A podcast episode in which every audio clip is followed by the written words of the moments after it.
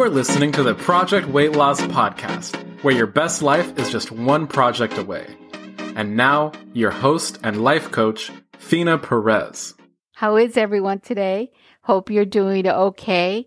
I'm sending love to all of you out there that are experiencing some sort of challenge. I totally get it. So today we're going to be talking about holding space. Communication really, but specifically holding space, which is a type of communication and to me is a type of service. This topic was requested, and I have to say that it's a topic that holds so much value to me and to the work that I do. It's a foundation to my work as a life coach. And you know, I love getting requests from you because I want it to be that we're communicating. So you can DM me, direct message me on Instagram at fina.projectweightloss, or you can contact me on my website, projectweightloss.org.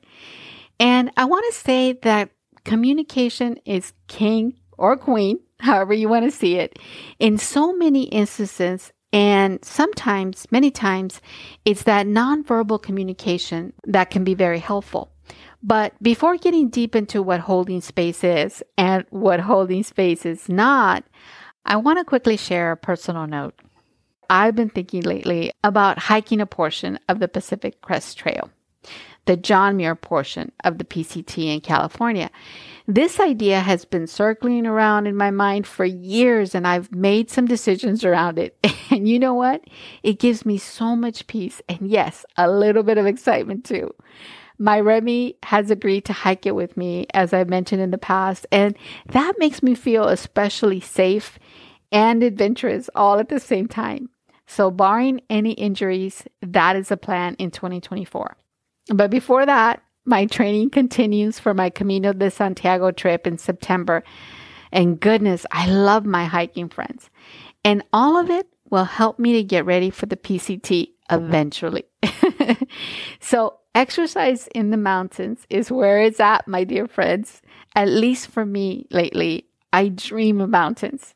How about you? Any mountains in your sights? Even metaphorically? I hope so.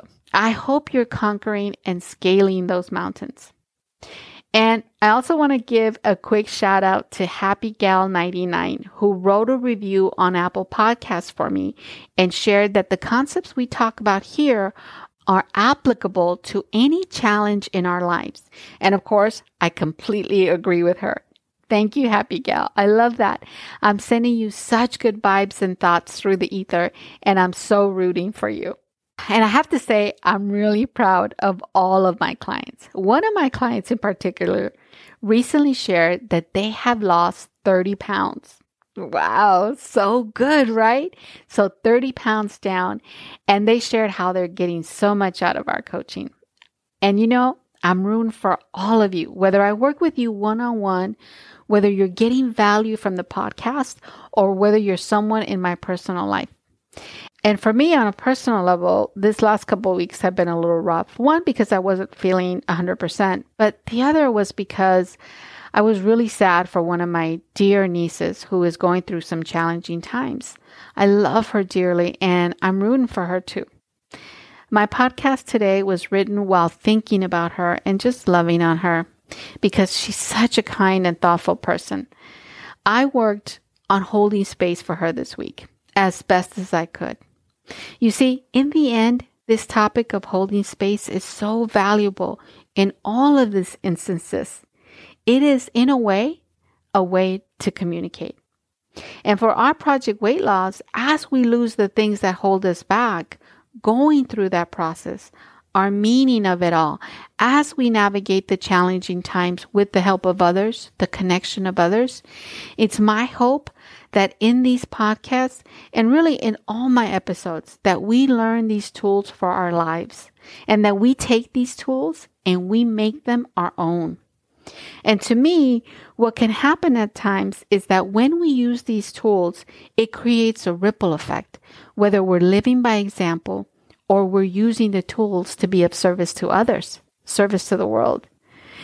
You know, as I was writing my notes for the podcast and I was thinking about my needs and how important and interesting communication is, and it is especially important for project management. And I have to bring it back here because whether it's the important projects of our lives or the projects we hold at our work, it comes down to a few important things. And today, those areas are communicating with our stakeholders, our people, and to provide service. So much of what we do involves some sort of interaction with someone or someone's. And I love communicating. I love speaking and listening and learning from others. And I'm one of those people that doesn't really get nervous with public speaking in general. But I do see how it can be nerve wracking to speak with others when you don't know them that well or to speak with others during difficult situations. There is a lot to this idea of communication. There's active listening, there's mirroring or mimicking, which is also called gakias reaction, and it can be done consciously or unconsciously. But alas, that's not the topic today because that's not specifically holding space. I bring it up only to say that there's so many ways in which to communicate. You've heard me talk about the form technique in my holiday tips episode, which is to have conversation topics of family, occupation, recreation, and someone's motivation. So all of these types of communications boil down to making connections. We me including, instinctively want to feel connected. We want to connect with our loved ones. That's why my John Muir trip with my Remy is so important to me. And that's why I get excited for you out there, working to better your life for you.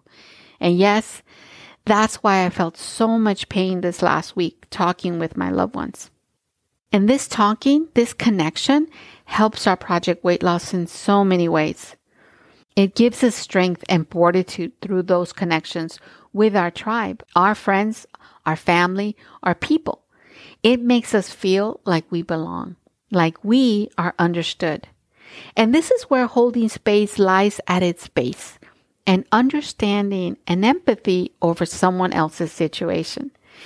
And how I want to describe understanding here is not an understanding as you know what the person is going through, but an understanding that this human being in front of you is experiencing joy or pain in some spectrum. And I want to pause a moment here because I want to be really clear of what holding space is not. Holding space is not about you. It's not about mimicking or mirroring. It's not about whether you say the right thing during the form technique. It's not about what you say at all because it's not about you. Consider the thought, it's not about me. Not that you don't matter, but that holding space in its fundamental essence is about somebody else. Instinctively, when we communicate with others, we're listening but we're also not listening because we're taking in what they're saying and we're formulating a response in our minds. And in that moment of formulating a response, we have disengaged from the conversation. And as I think of this, I love the Master Stephen Covey's perspective. He said that most people do not listen with the intent to understand. They listen with the intent to reply. To me, this is where we need to be cognizant, aware of that intent, and clean that up. You see, it doesn't matter that you say the right thing or you say the wrong thing because it's not about what you're saying. And so when you really think it's not about you, it's about the other person and what they're saying and what they're thinking and what they're feeling, then there's a huge sense of relief. It's as if a huge weight gets lifted because when you think really it's not about how I feel or what I'm going to say or do, it's about the other person. And that's what's really being there for someone else does. And that's the main component of holding space, right? It's the concept that this individual needs me potentially. We don't even know if they really need you, right? Because they may not even be able to see you really if the pain is so deep. Now, let me give you an example of this. When I lost my father many years ago, he died suddenly. I remember going to the airport and I remember it as if it was all a blur. I remember buying my tickets at the ticket counter and the stewardess, the lady talking to me was sweet and encouraging, but you see, I wasn't truly listening. I saw her smile. I remember her looking for flights for me to get to my dad, but I couldn't tell you what she said. It's as if she was talking past me. It wasn't her fault because it wasn't about her. In that moment of my grief, I just nodded yes. I had no idea what she said because I wasn't in that headspace to even listen to her. So it didn't matter what she said. So sometimes when they're, you're there for someone, they may receive you being there and they may not. And what's so beautiful about thinking the thought it's not about you is that they may just know that you were there, that you were there beside them for them. And sometimes it is incredibly powerful to just be there beside someone. If you're open and they're open and they can just let everything they need to out or just say what they need to say in that moment and you're there just to receive it and hold it and hold them metaphorically and sometimes physically too when they're crying and not say anything necessarily right back. Because right away, what we want to do is we want to offer our suggestions or our opinion. Well, let me tell you what I did. Let me tell you what worked for me. Let me tell you what will work for you. And that's not how holding space works. Holding space is being there 100% for the other individual and helping them to process what they need to process for them. You know, What's so interesting to me is that if you've listened to my podcast, I'm constantly talking about how it's important for us to love ourselves and for us to be there, understanding that we're whole, right? Of course. In my mind, that's a non negotiable to know we're whole. And this is in part so that when you're there for someone else, you can be confident in your knowledge that you're whole. And this completeness of you is great because then you can set yourself aside for a minute I love that. I set myself aside and say, I'm whole, and now it's time for me to help this other person be whole too. And so I set my perspective aside for a minute, set it aside for a little bit to allow this person to be true to themselves in that moment. And this is in part why I love coaching so much because I'm trained to hold space and trained to coach when it's time to coach.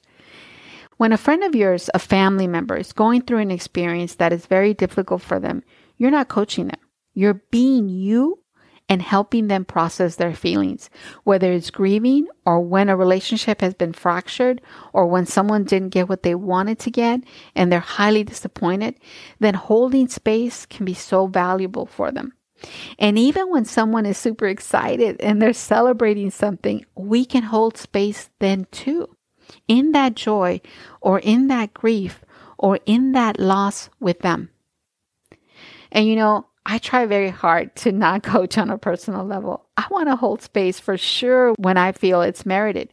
But when I'm just being with my loved ones, I'm going to commiserate with them when it's casual and being fully present with them as much as possible.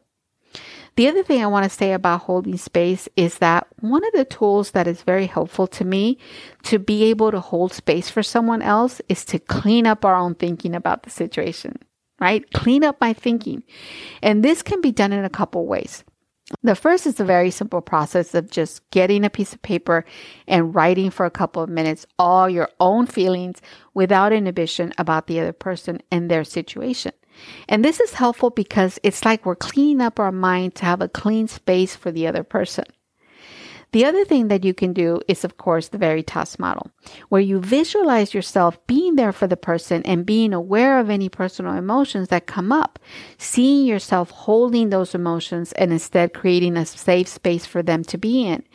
And I like to start with that vision and that overcoming first. And then I think of another thing that the Master Stephen Covey has said, which is to begin with the end in mind. What is the result of what you want? How do you want to help them? To me, I want to be there for that person and offer the space and ability for that individual to move through their emotions safely and productively for them. And if I can't do that ahead of time because of sudden news or a sudden conversation, then I just watch my own emotions and hold my thinking and speaking to myself, almost as if there's a physical space in front of us both. We are side by side, looking at that space, feeling that emptiness of it so that the other person can fill it. It's as if they have a bucket that they have the option of filling. It's their space, 100% their space to fill. And for me as a life coach, I can clean up my mind to be ready for my clients to allow them to fill their space 100%. It requires self awareness, being cognizant of the other person, actively listening, watching the person, and being truly with that person in that moment. So I want to pause and say that is that many times we think we're a good communicator when we speak a lot. We hold the conversation and can hold someone's interest. But to me, communication can be two ways and also at a different level, one way in the idea of holding space but also in the idea of knowing how to communicate the type of communication that is needed. You're in a group setting, hanging out with your friends. Well, it's two way communication. You're sharing something that happened with your partner. Well, that can be two way too. And when someone is processing something deep, then that's where the communication technique of holding space comes in. The premise is to get out of your head and into the other person. And so this is really great because it relieves a lot of pressure away from us, from what we may want to say. And sometimes when people are naturally this way, we think they're really good listeners, really good communicators. People think that this person listening is a great person, and it's completely true. Why? Because I've seen the power of holding space. I've witnessed this power. You can feel it and live it in action when you practice it. I was recently reminded of this with one of my loved ones. This lovely person was in so much turmoil and grief over her situation. And as I listened, I wanted to say, it will be okay. But I don't know if it will be okay. I wanted to say, I understand. But that hadn't happened to me. So I can't truly say I understood. And I watched my brain, and in a quick flash, I remembered it's not about me. And it's not about what I know or don't know. It's not about whether I can understand or not understand. It's all about being there. And if I feel like crying with her, I will cry. And if I cannot cry, I will not cry. I focused on being genuinely present for her in that small moment in space. I focused laser sharp on her, on her face, her words, her hurt, her tears, and in my mind, the only thought that came up was, I will hold space for you. And the emotions I felt so vividly were love and pain. And I stopped and I looked at her again and I held space for her the best that I could because it was not about me.